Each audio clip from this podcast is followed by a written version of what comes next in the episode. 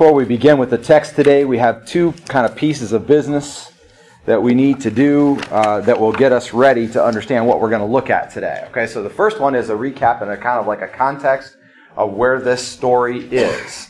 And so if you've been following the book of Joshua and you remember the sermons or you remember the lessons or you've been reading it yourself or studying it yourself, and if you haven't been doing that, I would encourage you to do it. Um, and we're about to take two weeks off. The next two weeks, we'll be on a different topic, a kind of a, a, thank you topic, a Thanksgiving topic, if you will, and then we'll come back to it. Um, we are not done by any means, and we'll obviously we'll do Christmas uh, sermons as we get closer to Christmas. Um, that being said, uh, remember the context and look at the context, and i I'm going to summarize it in a second. But before we do that, we need a working definition of sin that we can agree on. There's an old fashioned kind of Awana definition that someone might dredge up out of their head, or there's a Bible definition uh, that, you know, sin is this. What is sin? Go ahead. Okay? So you say disobeying God. And, that, and I agree with that with, with as long as we break down the word disobeying. What does it mean to disobey? Some people would say, I'm not sure exactly what that means. What does disobeying mean? Okay? So that would be one half of disobeying, not doing what you're supposed to do. And what's another? What's the other half? Okay? Yeah, so not doing what you're told or not doing what you're supposed to do is one half. What's the other half? What? Doing what you're not supposed to do. Now, obviously, you can't do what you're not supposed to do without not doing what you're supposed to do. Although sometimes we do what we're supposed to. And We talked about how when the Israelites marched around, remember the context, it's all in the context of the story. When the Israelites marched around, they were given commands to march around once on the first day, once on the second day, and so on, seven times on the seventh day, and so on. We talked about two things when we did that, one of which was they were given the commands for the Ark of the Covenant to lead them around the city. But when they marched around the city, what did they do? Do you remember? Soldiers first right, in front of the Ark of the Covenant to protect it, maybe, or whatever, because that was traditional military strategy and the little bit that they knew, or whatever. But anyway, they put soldiers first in front of the Ark of the Covenant. So they didn't do it the way that they were supposed to do it, but they did it. They did what God told them to do. They just didn't quite do it the way that they were supposed to. That was an example. And then also, what else did we mention at that time as far as there was once the first day, once the second day, and seven times on the seventh day, which means they missed what? The Sabbath, right? Seven days they marched around the city the first day, second day, third day, and seven times on the seventh day. Somewhere in there was a Sabbath, and God was essentially saying to them, You're going to march either once or seven times, not having the normal Sabbath. Okay? And um, and so sometimes you do what it is that God wants you to do, but you do it in a way that's a little bit different than God wants you to do it. And if you do that, I want to say to you, and I want to get ahead of myself, I want to say to you that if you do that in ignorance, or you do it for some, what you think is a good reason, but you're still obedient and you're trusting in God, then you're okay. Okay? Because I'm really doing this for God. I'm doing what I think God wants me to do. I really believe it's what God wants me to do, and I think I'm doing it the way God wants me to do it. I'm wrong about that, but I think it's true. You're still okay because you're in ignorance. And I think that's still sin, and there still could be ramifications for that. And we're even going to see today that some of the ramifications of that can be pretty severe because it's kind of like a domino effect. You start with small dominoes, and we all dominoes are the same size, pretty much, um, unless they make them special. But you can knock over a pretty big domino with a row of smaller dominoes, and it can build up in size to get a pretty big domino knocked over, and all of a sudden you're somewhere where you didn't want to be. Okay, so sin, for our working definition for today, you could do a lot with it, but our working definition today is either uh, disobedience to God, which is either doing what God doesn't want you to do, or uh, doing not doing what God wants you to do, or if I can add, doing what God wants you to do in a way that God does not want you to do it. So you're doing it. So, for example, you're winning people to Jesus by uh, giving them cocaine. For example, that is not that's not godly. That is not the way that God would want you to do that. And the truth is, you're probably not actually winning them to Jesus then um, but you think you are. Okay, so that was one thing. The second thing is, and I'm not going to go through all those lessons that we've learned so far, but I want to remind you the story to this day because this story is, um, it's cold. It's harsh. Um, it is a reality that we don't want to face, and you're gonna, and it's pretty. Um, Well, I would say damning. That is exactly the right word uh, for what we're looking at. So, what's the difference between the people who are inside the city of Jericho and the people who are outside the city? Because that's the context of what we're talking about. They have just waltzed into, if you will, the city of Jericho, came up from where they are and conquered the city of Jericho, filled with Canaanites. What is the difference? Do the Canaanites and the Israelites have a shared ancestor? Yeah. Yes. Who is it? Who's their shared ancestor? Most recently in history? Noah. Somebody said Noah. That's right. So it's Noah. Okay? Noah is their shared ancestor. Canaan was a grandson of Noah, not the first grandson even. But then there was a sin not long after the, the they came out of the ark and everything, and Noah pronounced a curse against Canaan. And the curse that he pronounced was that Canaan's descendants would forever be in the vicinity or would be around the Israelites and would tempt and draw them away from God. That's the curse. Now, he didn't call them the Israelites at that point, but he said the people of God. And so the difference between the Canaanites and the Israelites is essentially, primarily, the curse. But there is a second difference, which is the recognition of ownership. Those who are outside are marked as owned by God. They are the people of God. The Israelites are the people of God. They just went through a very painful circumcision experience to remind themselves that they belong to God. They are marked, they belong to God. Okay? They are the people of God, and God even says, I have given over the city of Jericho. And then he says, but everything that's inside the city is under the ban. So it all gets destroyed, burned down to nothing, ashes, but the gold, and the silver, bronze, and steel goes into the Lord's coffers. But other than that, it's all, nobody can take anything. And the people that are inside there are under the ban. They will all be destroyed. And the animals that are inside there are under the ban to be destroyed. And so on.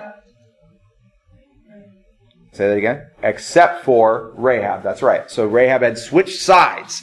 Even though she's what? Is she an Israelite? No. She's a Canaanite. Okay? And so she traces her lineage back to the wrong guy. She's under the curse, but she bails out from under the curse and sides with the Israelites, and so she'll be spared. And, and her and her family and all those in her house and all that they own would all be spared. It's not under the ban. So the first thing is to see that the difference is Canaanites versus Israelites is primarily the curse. One. The second thing is one is owned by God. Both are owned by God, but it's a recognition of ownership. The people that are inside, they have been following false gods. They have been uh, sacrificing their children. They have been sacrificing to false gods and false idols for over 400 years. As a very well developed evil society in that sense. And so that brings us to the last point the difference between the people from the outside and the inside. One is holy. And we've got to define holy for a minute. The word holy in the Bible in the Greek it's agios, and it means different. So to, it almost sounds silly to say it. The people who are on the outside of the city are different than the people who are on the inside of the city because they are different. By definition, they are different. Now, by ownership, they recognize they are owned by God. By lineage, they all come from inside and outside come from Noah, but the people inside come down through the line of Canaan, and the people outside do not. Okay? And so there's a difference in their lineage, there's a difference in their recognition of ownership, but frankly, they, the people outside are just different. They're holy. They're trying to, they're God's people trying to live like God's people, if you will. Okay? And so that is the primary three differences. God's chosen people outside the city, we'll see, are there to overcome the enemies of God. The people inside the city, because they are not holy, because they are not recognizing the ownership of God, and because they come down from the line of Canaan, they are God's enemies. They have had over 400 years to repent of their sin and to not live like this, and yet they have continued to do so. Do you know that recently archaeologists have turned over the burnt skeletons of infant babies from Molech worship? Within the last 20 years, still found places of Molech worship where they burned firstborn babies alive in the fire. This is an evil and a wicked and let's say sinful people who do not recognize that they belong to God, descended from the line of Canaan, which means under the curse of Noah. And sadly, I'm going to say to you that the people inside the city are not any different from the rest of the Canaanites or even the rest of the world, but the people around the city are different from the Canaanites and also from the, de- from the rest of the world. They are God's chosen people to overcome God's enemies. But what if God's chosen people became the enemies of God? What if there was a betrayal where the one or the ones who God has now said, You belong to me? Yeah, we realize that. God, we belong to you. And then say, Well, we're going to do what you tell us to do, God. We are, as Christians, for example, we are, follow, we are descendants from Abraham, not necessarily by blood, but by faith. We are all descendants of Noah and his offspring, right? And previously Adam and his offspring. But now we not so our lineage is the same, but we're supposed to be different. We recognize God's people. We're supposed to be different as God's people, right? But what if there was a betrayal? What if one of God's people who is owned by God, who comes from the right line, who supposedly recognizes that, they, that they're owned by God, what if that person said, I'm not going to do what it is that God wants me to do? Or I'm going to do exactly what it is that God told me not to do? Or if they continued in the process of doing what that supposedly what God told them to do, but not in the way that God told them to do it. What if there was that kind of a betrayal? Well, that's the story that we're going to read today. That's the context. If you took somebody who's owned by God and supposedly recognizes it, somebody who's owned by God and supposedly recognizes it and comes from the right line and is chosen by God, marked by God, and betrays God. That's exactly what we're going to look at. So grab your Bibles if you would.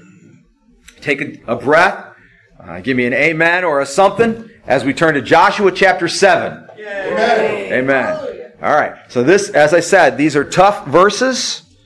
Uh, they are, they, they will, you know, if you're sensitive, they might make your stomach a little upset. We're going to read Joshua 7, the entire chapter. I'm going to explain some things as we go through, but not all of it in the interest of time. So if you don't, if you run into words, places, or things that you don't know and I don't, I don't tell you what they are as I'm talking, then just underline in your Bible, make a little note in your book or in your paper or in your mind if you, if you can do that, if you're that strong mentally, and look them up later. But the sons of Israel acted unfaithfully in regard to the things under the ban.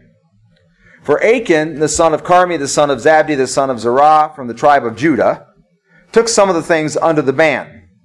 Therefore, the anger of the Lord burned against the sons of Israel. So we got one guy, his name is Achan. His name, by the way, means trouble or troubler. It comes from the word trouble, and, it, and because it's a person, you'd say he's a troubler or he's a trouble.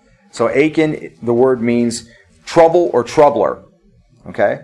And he took some of the things under the ban. At this point, it doesn't say exactly what he took, but he did, he betrayed God.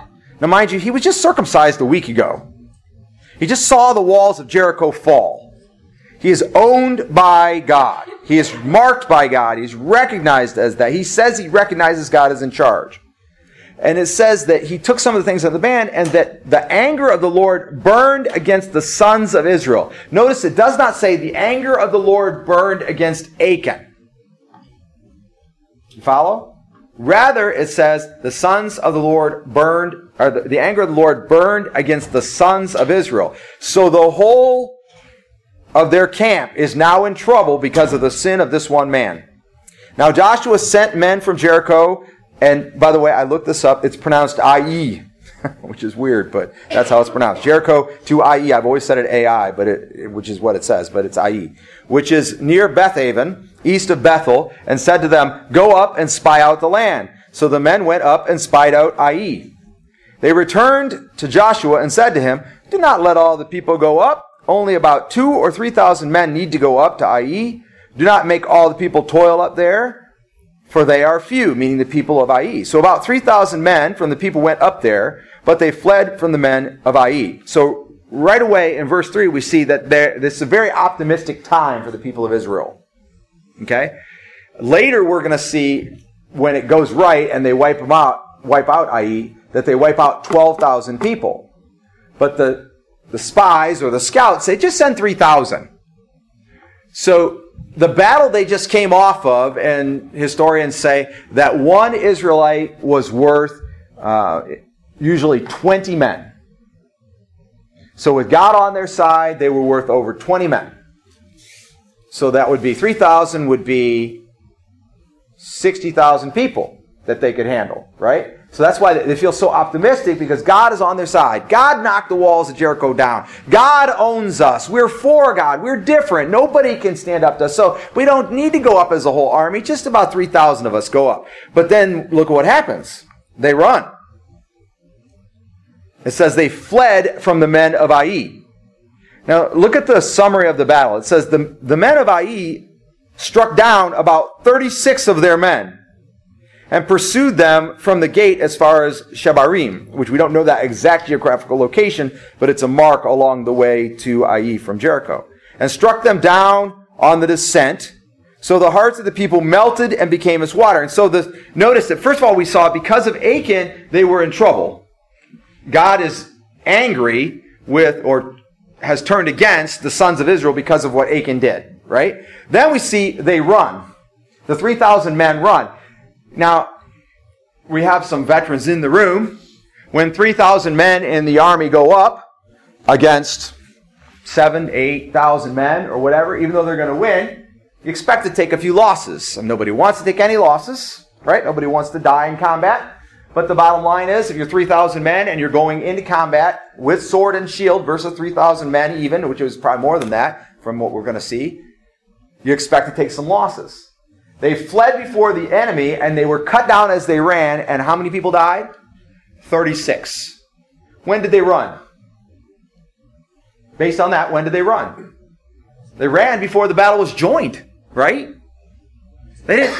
Say it again. Almost immediately. Almost immediately. They ran almost immediately.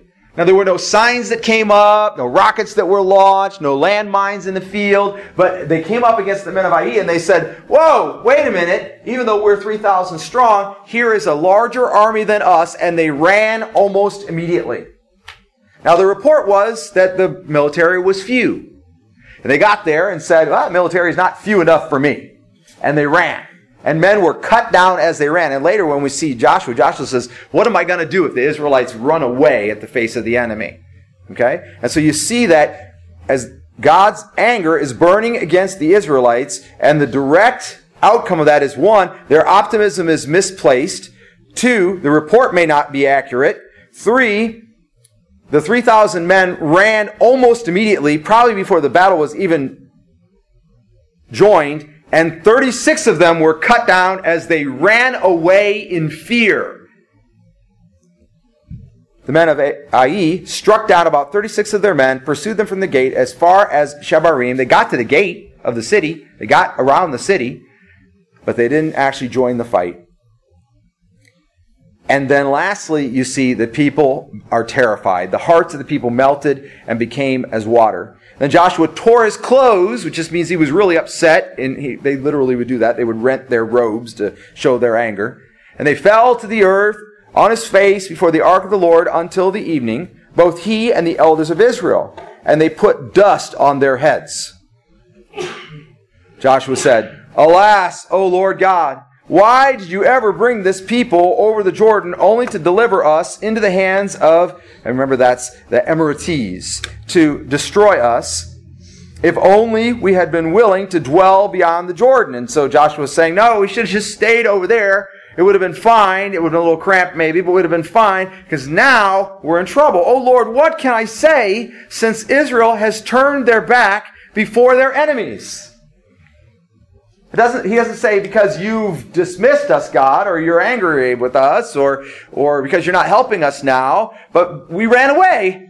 What are we going to say now? We've, we've, dis, we've uh, disparaged the name of God. We've made God look bad. Is God for us? Listen to what he says, the, he envisions the results as. He says, For the Canaanites and all the inhabitants of the land will hear of it, and they will surround us and cut off our name from the earth. And what will you do for your great name? In other words, God, what are you going to do about the fact that we're cowards? And because we're cowards, the people of Canaan are going to surround us and destroy us as an army. It's interesting because Joshua looks at the actions of those who were there that day at Ai, and he says their, their actions are basically sin, right? They ran. But notice that that was the culmination. It didn't start there. They didn't start by running. There was a bad report and a fear that developed and a major opposition. And it culminated in they ran away and 36 of them died, cut down from behind as they fled. And he says, whatever are we going to do if, my, if we're going to run away like cowards? And he says to God, what will you do for your great name? If we're going to run away like cowards and they're going to surround us and cut us all down, then who will be God's people? Who will do what it is that God is supposed to do? Who will recognize the ownership of God? Who will be different? God, what are you going to do for your great name? Listen to what God says. So the Lord said to Joshua, Rise up. And I said it that way on purpose. I think that must have been his tone. Rise up. Why is it that you have fallen on your face? Which is an interesting question, isn't it? He says, Israel has sinned, and they have also transgressed my covenant, which I commanded them. And they have even taken some of the things under the ban and have both stolen and deceived.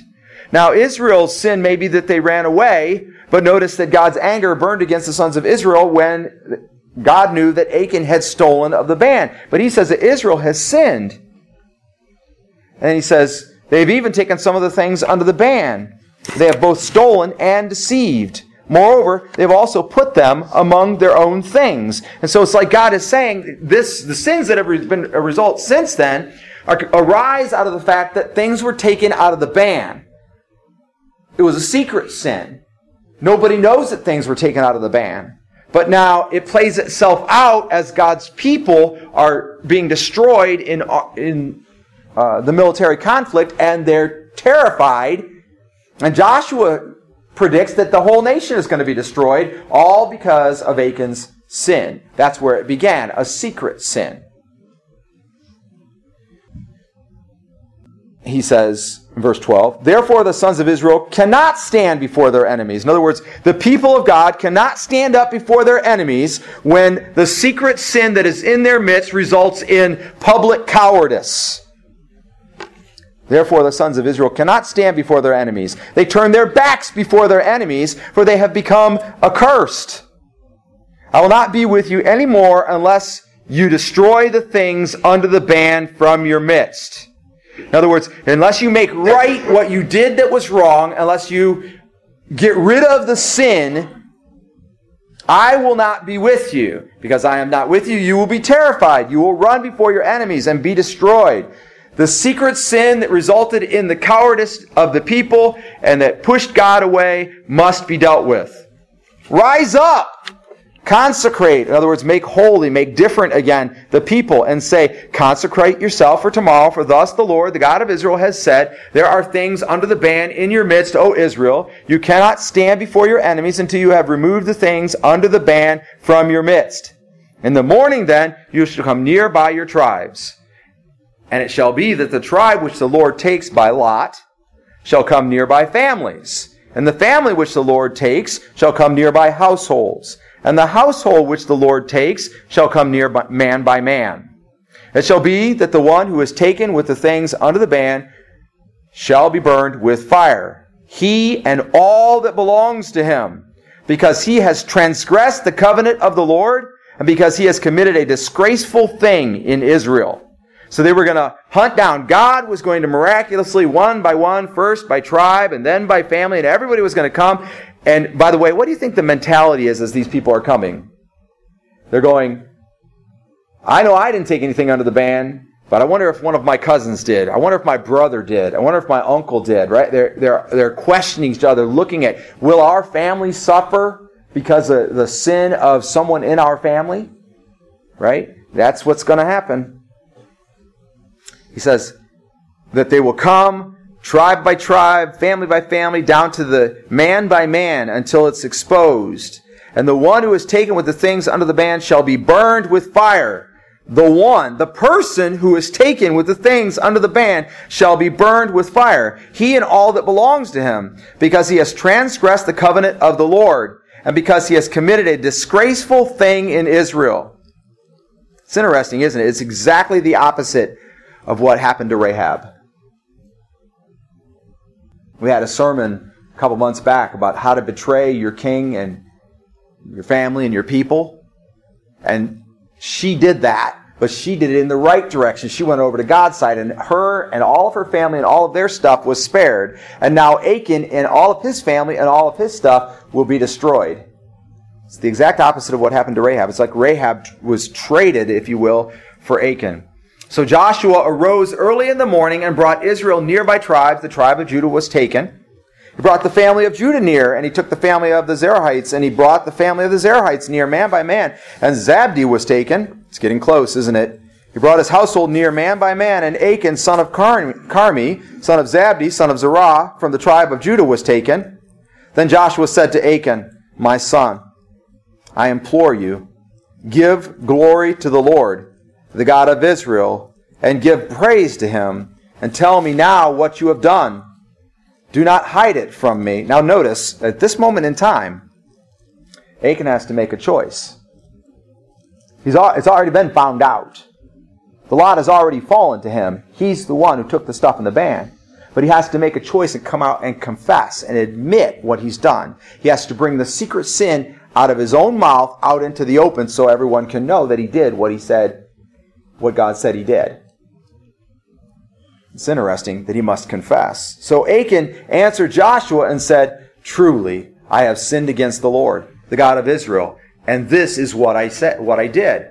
When I saw among the spoil a beautiful mantle, which is like a cloak or a robe, from Shinar, which is Babylon, and 200 shekels of silver, and a bar of gold, 50 shekels in weight, then I coveted them, and I took them, and behold, they are concealed in the earth inside my tent with the silver underneath it. So Joshua sent messengers, and they ran to the tent, and behold, it was concealed in his tent with the silver underneath it. They took them from inside the tent and brought them to Joshua and to all the sons of Israel, and they poured them out before the Lord. Then Joshua and all Israel with him took Achan the son of Zerah, the silver, the mantle, the bar of gold, his sons, his daughters, his oxen, his donkeys, his sheep, his tent, and all that belonged to him, and they brought them up to the valley of Achor. Joshua said, Why have you troubled us? Notice that play on the, the name of Achan. Why have you troubled us? The Lord will trouble you this day. Again, the play on his name. And all Israel stoned them with stones, and they burned them with fire after they had stoned them with stones. They raised over him a great heap of stones that stands to this day, and the Lord turned from the fierceness of his anger. Therefore, the name of that place has been called the Valley of Achor, or the Valley of Troubles, to this day. So ends the troubles of Israel. Achor, the wife of Achor, the children of Achor, the family of Achor, everyone that was there with him, all of his animals, his tent, what he stole and everything he ever had.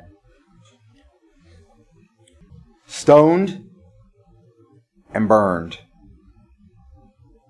In theory, the wealth was put where it belonged, into the coffers of God. I told you last week in the sermon I preached a point that says you cannot take what belongs to God. But this is worse than that. This is worse than Achan taking what belongs to God, which was true. You can't do that. Uh, no one can do that. And it is the sin of the Canaanites, if you will, that they took what belonged to God. They gave the glory of God to their false idols and killed their children and a variety of other things. You can't do that. But it's interesting because this is a story from another day. This is not our context, right? Even though we are chosen as a people of God, we are marked by God with His Holy Spirit. We are different from the world, even though all of those things are true. Understand that this is a different context. God does not stone people. God does not have us stone people for their sin. God does not have us destroy objects because they are tainted by the sin of others. This is a different day. But some of the truths remain. Here's the first one. And it's a two parter, but I'll give you the first part. Because God hates sin. Because God hates sin. Because God hates sin. What was sin again? It was that disobedience, right? It's doing what God doesn't want you to do, not doing what God does want you to do, or doing what God wants you to do, but doing it in a way that is not godly. Is not what God wanted, right? Because God hates sin, this whole episode in the valley of Achor takes place, and the valley gets its name, and the stones are raised over top of the place in which their burnt bodies remained. Until the book of the writing until the writing of the book of Joshua, those stones had at least remained.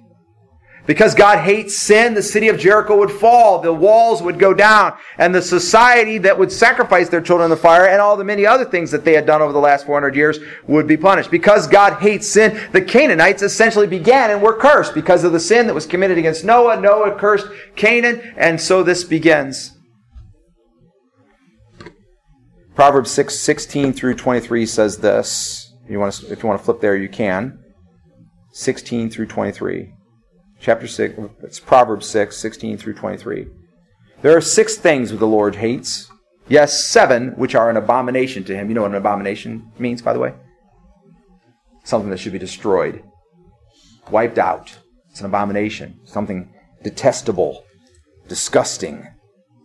Haughty eyes, a lying tongue, hands that shed innocent blood, a heart that devises wicked plans, feet that run rapidly to evil, a false witness who utters lies, one who spreads strife among brothers. He goes on to say, My son, observe the commandment of your father, and do not forsake the teaching of your mother. Bind them continually on your heart, tie them around your neck when you walk about, they will guide you. When you sleep, they will watch over. And when you awake, they will talk to you. For the commandment is a lamp, and the teaching is light, and reproofs for discipline are the way of life. God hates sin. And because God hates sin, he took it away and killed it. Now, I'm not talking about Achan talking about Jesus. 2 Corinthians 5:21 says, "He made him who knew no sin to be sin on our behalf, so that we might become the righteousness of God in him." Because God hates sin, he took it away and killed it. That's what happened to Jesus. Now the truth is that trouble dies there. When God kills sin, trouble dies there. This is the lesson, the message of the story of Achan. God hates sin. And because God hates sin, he took it away and killed it. Achan was representative of that inside the people of Israel, inside God's people. His secret sin compounded and led to the cowardice at Ai. The cowardice that caused 36 men to be stabbed in the back or hacked down as they ran that caused God to withdraw his presence from his people.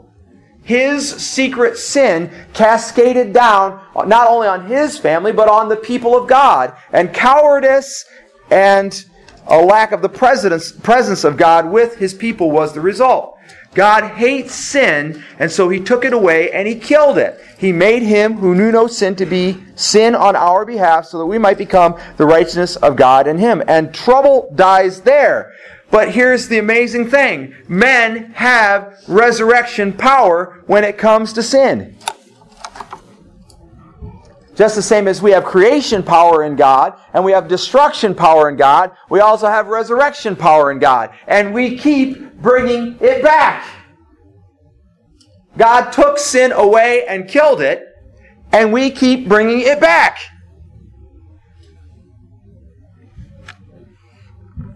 But the times are changing.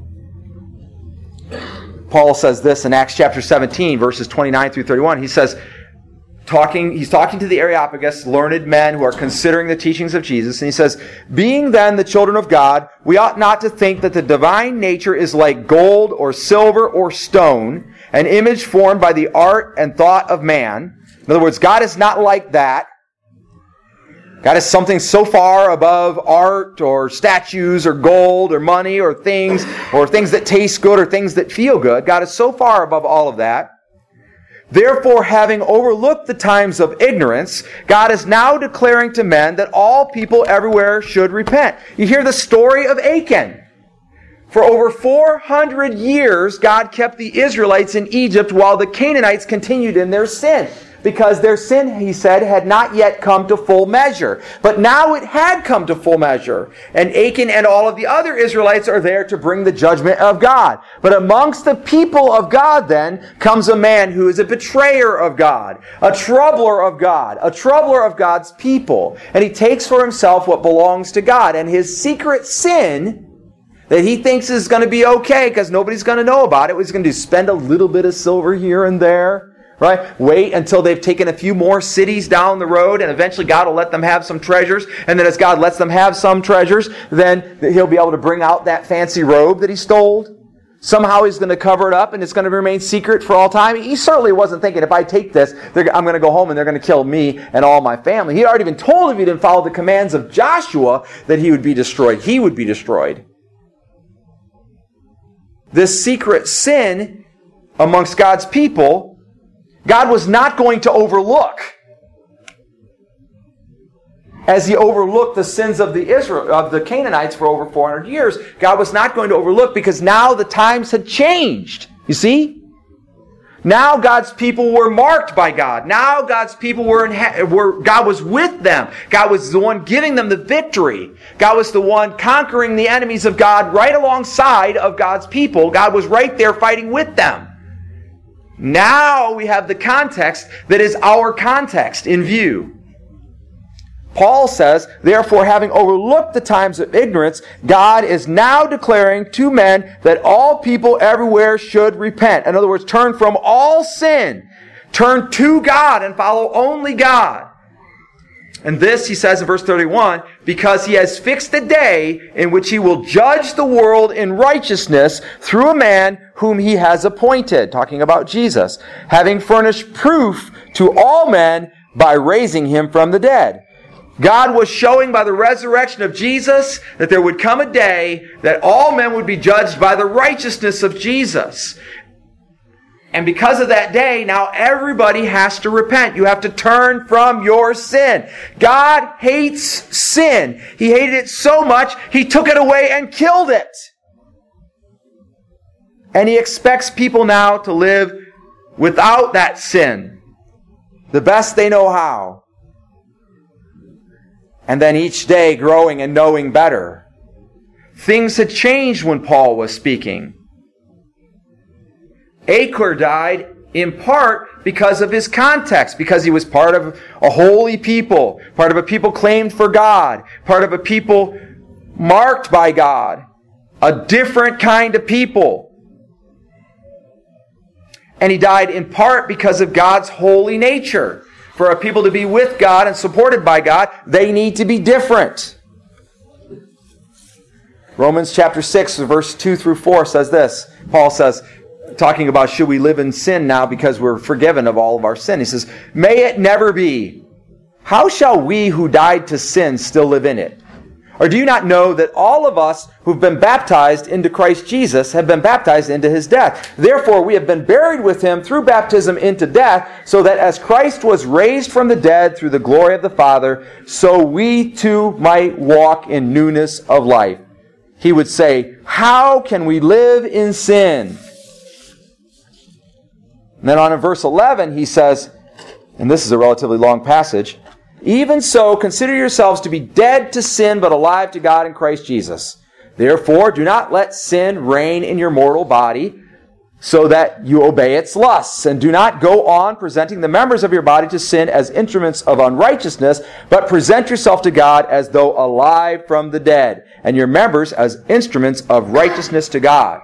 For sin shall not be master over you, for you are not under the law, but under grace. What then? Shall we sin because we are not under the law, but under grace? May it never be! Do you not know that when you present yourself to someone as slaves for obedience, you are slaves of the one whom you obey, either of sin resulting in death, or of obedience resulting in righteousness? If you are God's son, if you are God's daughter, then come out and live in righteousness. Do what's right. Do what God has commanded you to do. And don't do what God has said don't do. Live right. And if not, understand then you are submitting yourself to a master, which is sin, and to submit yourself to that master has the results of death.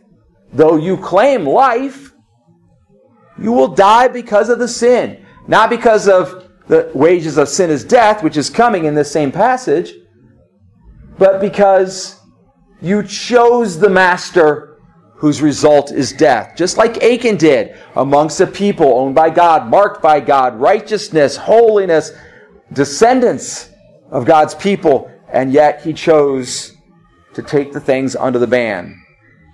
Verse 17 says, But thanks be to God that though you were slaves of sin, you have become obedient from the heart to that form of teaching which you were committed. And having been freed from sin, you became slaves of righteousness. I am speaking in human terms because of the weakness of your flesh. For just as you presented your members as slaves to impurity and to lawlessness, in other words, just as you did the things that were unclean, the things that were against God, resulting in further lawlessness. It cascades out of control. So now present your members, your body parts, all your choices, all the things that you are as slaves to righteousness, resulting in sanctification, which means becoming holy or different. For when you were slaves of sin, you were free in regard to righteousness. In other words, you didn't have to do what was right, you could do what was wrong because you were a slave of sin and it was your master. It had expectations and you were meeting them. Therefore, what benefit were you then deriving from the things of which you are now ashamed? In other words, what were you really getting out of doing what was wrong? For the outcome of those things is death. But now, having been freed from sin and enslaved to God, you derive your benefit resulting in sanctification. You become different, having been freed from sin and enslaved to God. He says, and the outcome, eternal life. For the wages of sin is death, but the free gift of God is eternal life in Christ Jesus our Lord. We are dead indeed to sin, but alive in Jesus. And then Paul writes in 1 Corinthians chapter 5, beginning in verse 11, But actually I wrote to you not to associate with any so-called brother if he is an immoral person, or covetous, or an idolater, or a reviler, or a drunkard, or a swindler, not even to eat with such a one. For what have I to do with, with judging outsiders? Do you not judge those who are within the church, but those who are outside God judges? Remove the wicked man from among yourselves. And so he's, what he's saying there was there was a man in the church who was professing to be a Christian, who said he loved the Lord, but actually he was living in sin, and everybody knew it. And he says, kick him out! Don't let him be part of the church. Now, Matthew 18, Jesus says, continue to love him like you would a lost person. You still respect him, right? But you don't, you don't do the things of God with somebody who's not of God. The church is supposed to be righteous. The church is supposed to be holy. The church is not supposed to do the things that God says don't do. The church is not supposed to be out of control. It's supposed to be under the control of God. And so he said, escort this man from your midst. Because he says he is one of us and has sinned, we escort him out. Now, if he was out in the world and he has sin, we don't judge that. We don't, you know what? He's living for his master. Why do we have a problem with him living for his master? You shouldn't have a problem with that. But of course, you do deliver the gospel and invite them to come over and have a different master. You invite those who are under sin to become like Rahab under God. But those who are under God, who are actually in sin, they're not like Rahab, they're like Achan. And we don't take them out and stone them, but we have to recognize that this sin has a spreading effect. It impacts everybody around them and all the stuff and all the things that they do. John wrote it this way 1 John 3 Little children, make sure no one deceives you. The one who practices righteousness, in other words, the one who does right by God, who does the right thing, is righteous. Just as he is righteous. Just as Jesus is righteous. The one who practices sin is of the devil. For the devil has sinned from the beginning. The Son of God appeared for this purpose, to destroy the works of the devil. So if, if he came to destroy the works of the devil, why would people who are sons and daughters of God do the works of the devil?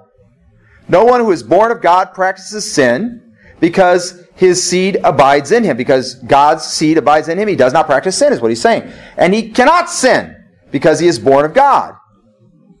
But by this, the children of God and the children of the devil are obvious.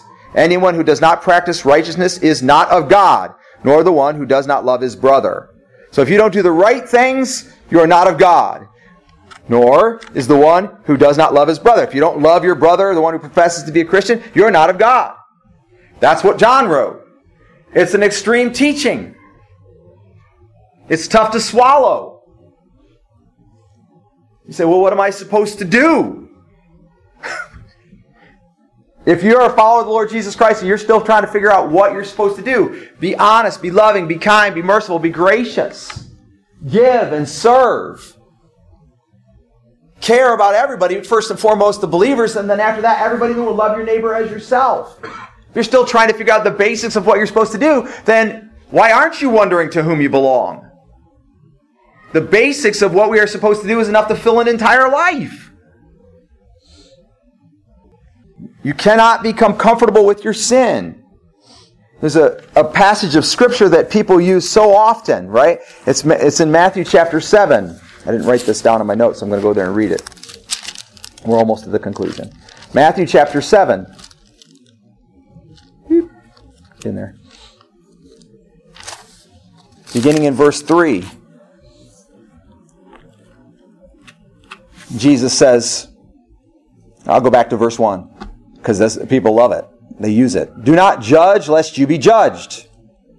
For in the way you judge, you will be judged. And by your standard of measure, it will be measured to you. In other words, when you apply your standard of measure, whatever it is, to other people and judge them, say they're condemned, they must be going to hell, whatever you say, they're lost, that same standard that you're using on them because you see sin in their life could be applied to you. And he says, And why do you look at the speck that is in your brother's eye? In other words, why do you consider the sin that he has or the problems that he has, but not notice the log that is in your own eye? Oh, how quick we are to recognize other people's sin, but to allow us, to allow ourselves to have our own sin and continue. Or how can you say to your brother, Let me take the speck out of your eye, and behold, the log is in your own eye? You hypocrite! Listen to this. He says, First take the log out of your own eye, and then you will see clearly to take the speck out of your brother's eye. So these verses in this context are constantly used to say we shouldn't tell anybody else about their sin. We shouldn't say you have sin. You shouldn't say that is a sin because we're not supposed to judge, right? It's not all what it's talking about. In fact, it literally says at the end that after we get done dealing with our own sin that we have discovered that's blocking our view, that's tainting our vision, after we get done dealing with that, we will be equipped to help other people get the sin out of their lives. The purpose of the church is we're supposed to be getting holier and holier. We're supposed to be doing better and better. I understand there are things that we do that are wrong, but we're supposed to be continually repentant and moving away from the things that we're doing that are not right. It's the whole point. We are a holy people. To be the best that we can every day and the next day for the best that we can to be better than it was yesterday. Repent of our sin is something we are called to. And then before we say we're not supposed to try to take the sin out of our life because we're people under grace, understand he just said, take it out. Jesus said, take it out. So yes, you're supposed to look at your life and look at your sin and say, I'm doing something that's wrong. You're supposed to turn from that and do right. You're supposed to do that. But don't get dwelling on the sin or focusing on the sin or spend all your time trying to fight the sin. Why? Because God so hated sin that He did what? He took it out and killed it. So if you get so focused on the sin that's in your life and you're working on that and that's my direction and that's my goal, realize that you're doing everything to deal with something that's actually dead. Because God killed it.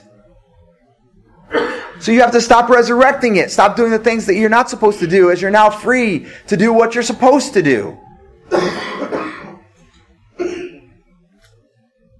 First John wrote in uh, John wrote in First John this in the last verses before the conclusion. This is the message we have heard from him and announced to you. The God is light, and in him there is no darkness at all. If we say that we have fellowship with him and yet walk in the darkness, we lie and do not practice the truth. But if we walk in the light as he himself is in the light, we have fellowship with one another, and the blood of Jesus Christ, his Son, cleanses us from all sin. If we say that we have no sin, we are deceiving ourselves and the truth is not in us. So, in other words, we're not supposed to ever get to the point where there's no sin whatsoever. At the same time, we're supposed to be moving to a place where there's less and less sin. And whenever a sin comes up, an opportunity, we're supposed to choose something different, choose something godly, do what's right. because that's what's in the light. Be honest about who we are, and at the same time, be improving who we are. He says, verse 9, if we confess our sins, he is faithful and righteous to forgive us our sins and to cleanse us from all unrighteousness. And we love the part where it says, if we confess our sins, he is faithful and righteous to forgive us our sins. And we love to stop right there. If we confess what we've done wrong, if we, rec- we admit to God that we have this weakness or whatever, God will forgive us and He'll cleanse us. And that's true. But it doesn't stop there. He'll cleanse us from all unrighteousness, meaning He will move us to do what's right. He will push away the things that are bad. He has killed those things. They are dead things. Like weekend at Bernie's, we are dragging around with us a dead body trying to get it to do what we want it to do. And it's not going to because it is by its very nature the opposite of God. And it is, it leads to death. If we say that we have not sinned, we make him a liar and his word is not in us. So don't go to God and say, okay, God, I'm good now. I have no sin, because that would be a lie. Instead, examine yourself, consider yourself where you are. Look at what you're not doing that you're supposed to be. Look at what you're doing that you're not supposed to be doing. Look at what you're doing but doing it wrong. And go to God and say, God, I get that. Now teach me how to do it right. Show me how to put this away. How do I put it down once and for all? What steps do I take to replace these things that are wrong in my life? And God will do exactly that, or so it's promised. We come to the conclusion, if you will, and it is this there is no extreme too far to go to cut out sin. And we're not we're not into self mutilization, right? Even though Jesus said, if your right hand causes you to sin, cut it off. It's better for you to come into the kingdom of God with just one hand than it is to fail to come into the kingdom of God, right? You want to go to heaven. There are no steps too extreme to take to cut sin out of our life. That's the conclusion.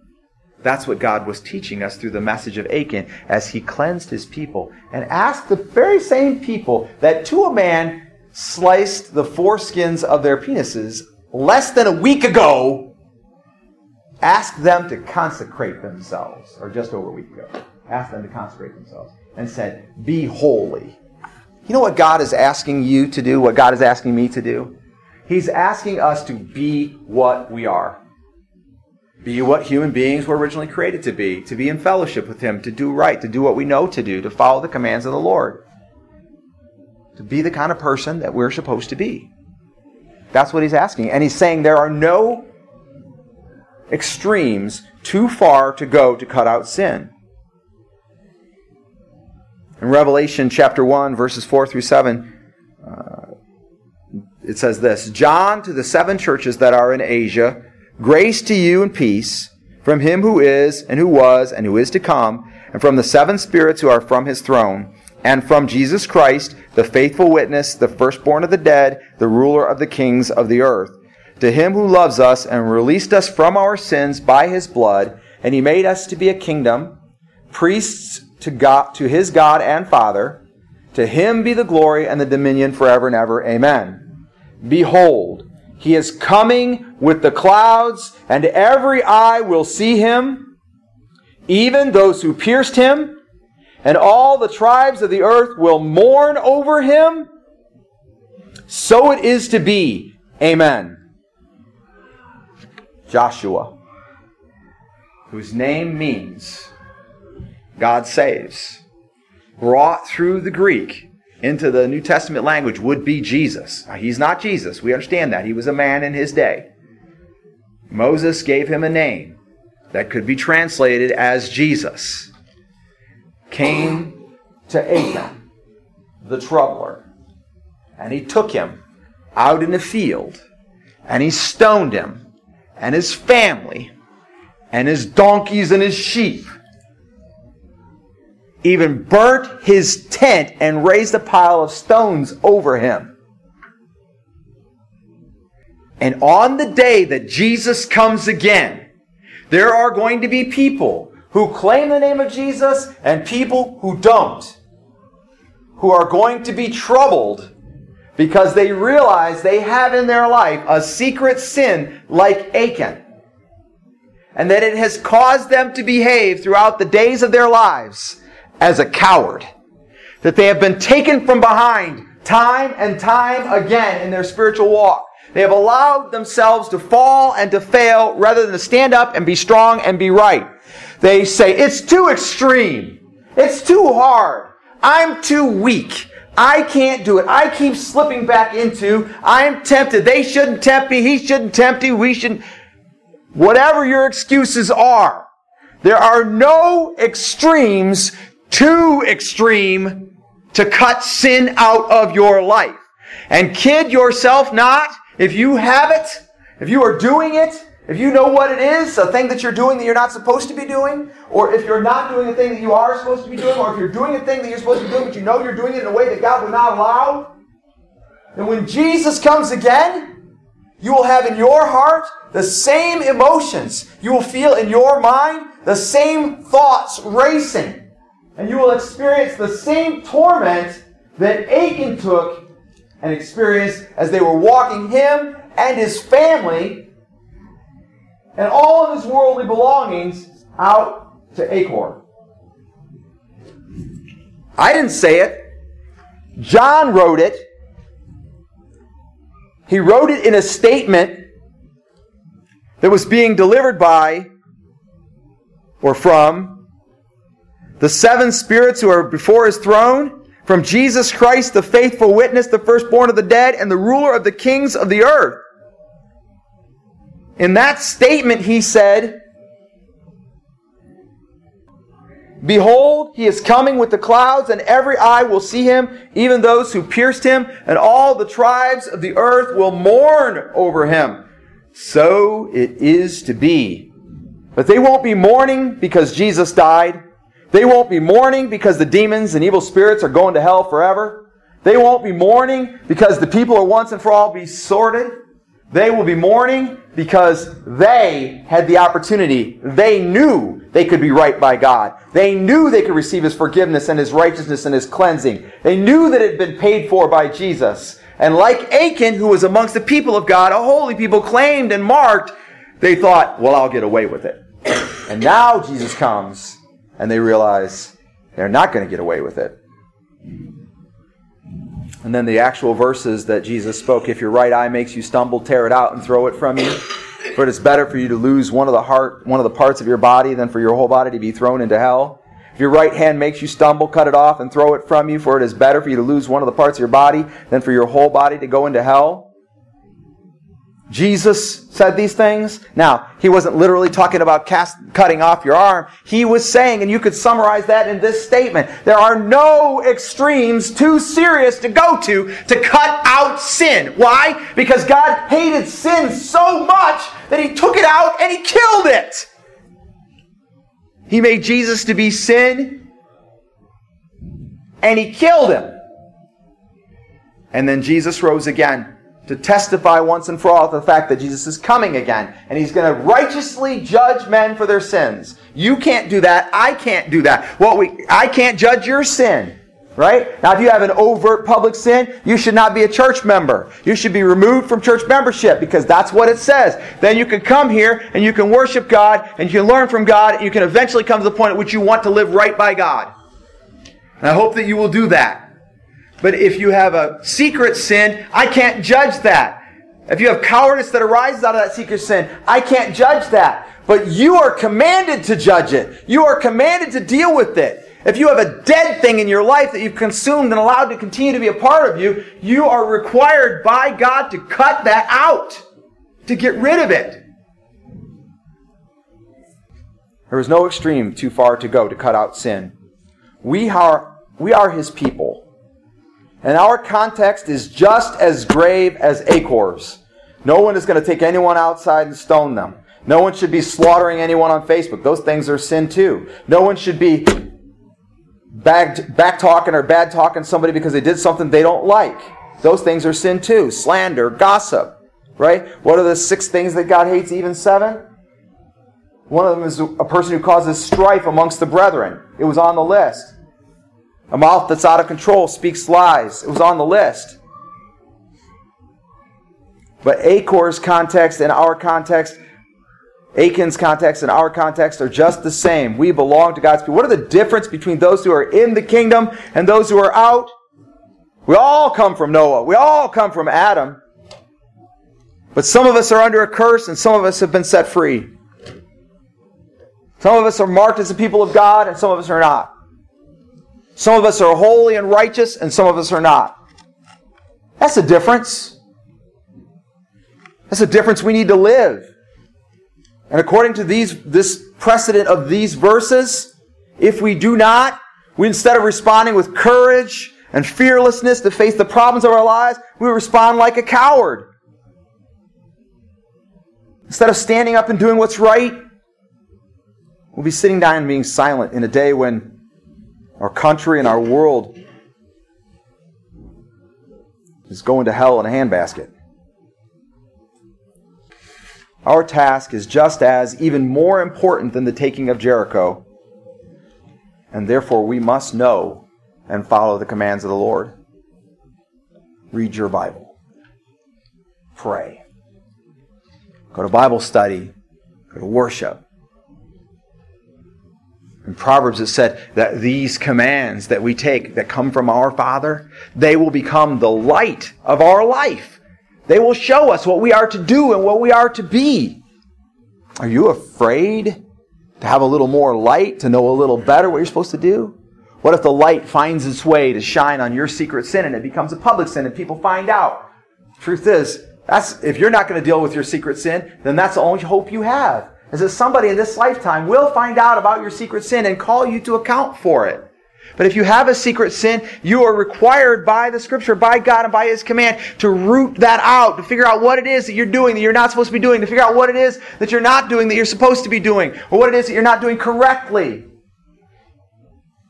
And to allow God to cleanse you of unrighteousness.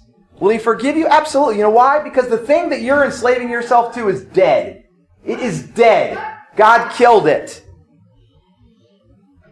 And now you have the chance to be free and totally forgiven of everything you ever did. You ever wonder why you talk to somebody about being forgiven and they go, Oh, I, I don't know. That's not such a big thing. I don't, I really feel like I've ever done anything wrong. It's because they're deceived. Are you deceived today?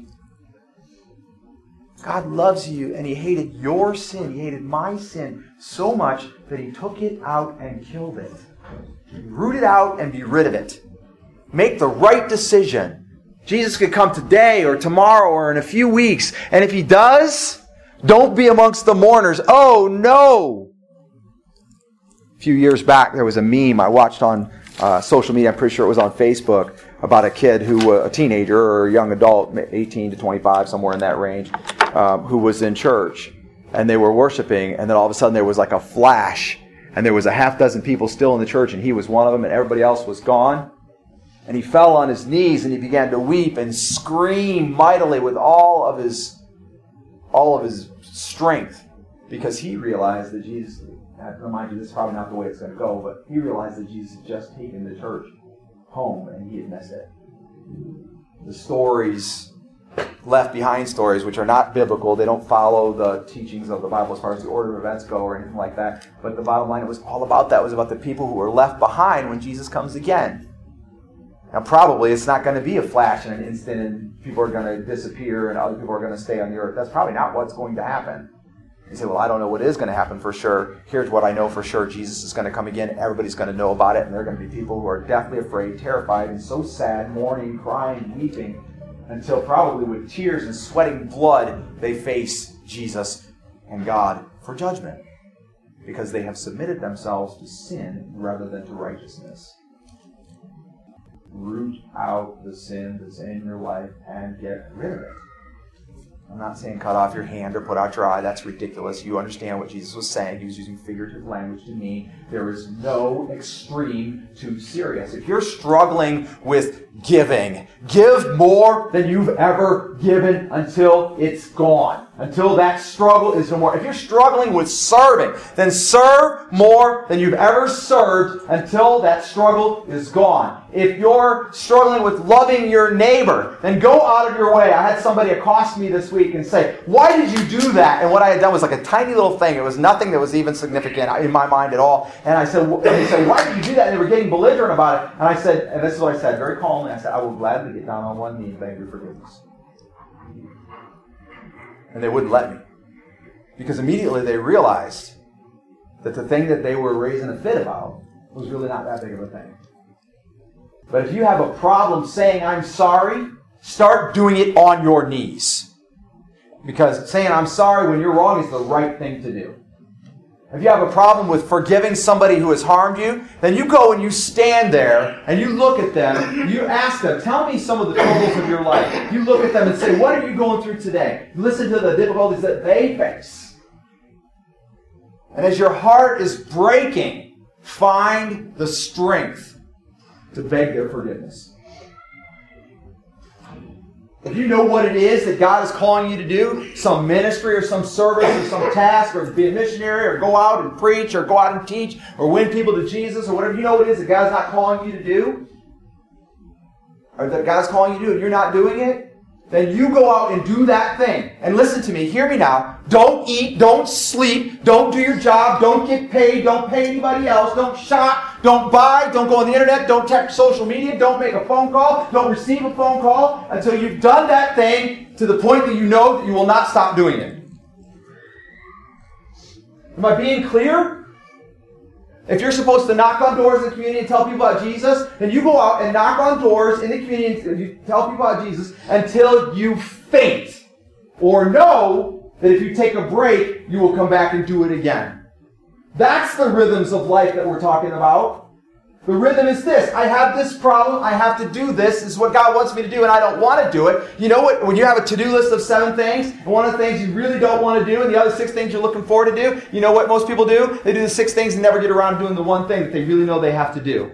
You know what you should do? Do the one thing that you really know you have to do that you don't want to do first. Give it your full attention and your all. And that's the way it is in God too. If you know you're supposed to be doing something and you're not doing it, you go and do that thing until you know that if you stop doing it for a second, you'll start doing it again as soon as you can. And if you don't do that, then it's not dead, but it is dead. You kill it. And it'll be easy because it's already dead. Figure out what it is you're supposed to be doing and start doing that. And if you're having a problem doing it, then don't stop doing it until you know you'll pick it up again and do it regularly for the rest of your life. People are supposed to work out. Some people say, I got to start working out. I got to start working out two, three days a week. I struggle with that myself.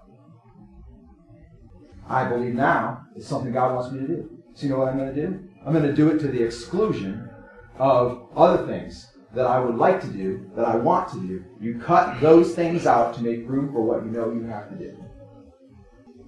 And once you make it a habit, once it becomes absolutely certainly something you're going to do again, then you can stop doing it briefly to do other things. That's what it means when it says rhythm. Get loud about what you're supposed to be doing. Cut out what you're not supposed to be doing. When you're doing something but you're doing it wrong, do it right. Jesus, God hates sin. He hates it so much he took it out and killed it. But men, in their resurrection power, keep bringing it back. To which Jesus would say, There is no extreme too far to go to cut sin out of your life. Let's pray.